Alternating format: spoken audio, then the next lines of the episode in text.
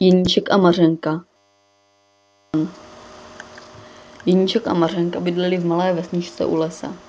Chodili do lesa na houby a na jahody, nebo jen tak se proběhnout. V lese už by nezabloudili. Jednou ráno jim tatínek řekl, děti, ještě nikdy jste nebyli ve velkém městě, mám tam dnes cestu a vezmu vás s sebou. Děti se, to se ví, těšili, však už dlouho toužili podívat se do města. Jinček a Mařenka se hezky oblekli a jeli s tatínkem do města. Když přijížděli k městu, nepřestávali se divit velkým domům, jaké ještě neviděli, množství lidí a automobilů. Bylo jich tak moc, že už zde nebylo místa pro louku, ani les, ani jen malý kousek travičky. To se jim ale nelíbilo.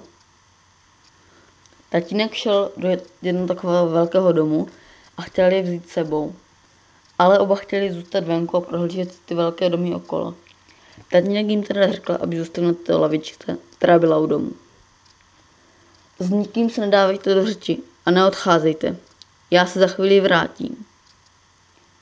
Ale naposledné děti si řekli, že se půjdou podívat jen za roh toho domu, jaké to tam je. Šli, jenže po chodníku chodilo tolik lidí, museli se jim všej vyhýbat, až nakonec je pro lidi vedl sám, i kdyby děti nechtěli. Těch věcí, co se dalo vidět za sklenými velikými dveřmi a okny. Hračky, přístroje a také lidi, kteří se nehýbali. Co to je?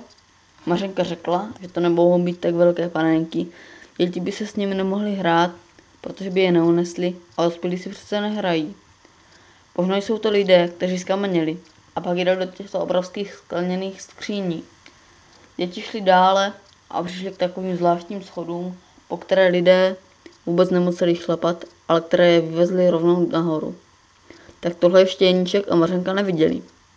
Tak jim to zalíbilo, že se vyvezli několikrát nahoru a dolů a na všechno ostatní zapomněli, i na to, že tatínek už jistě hledá.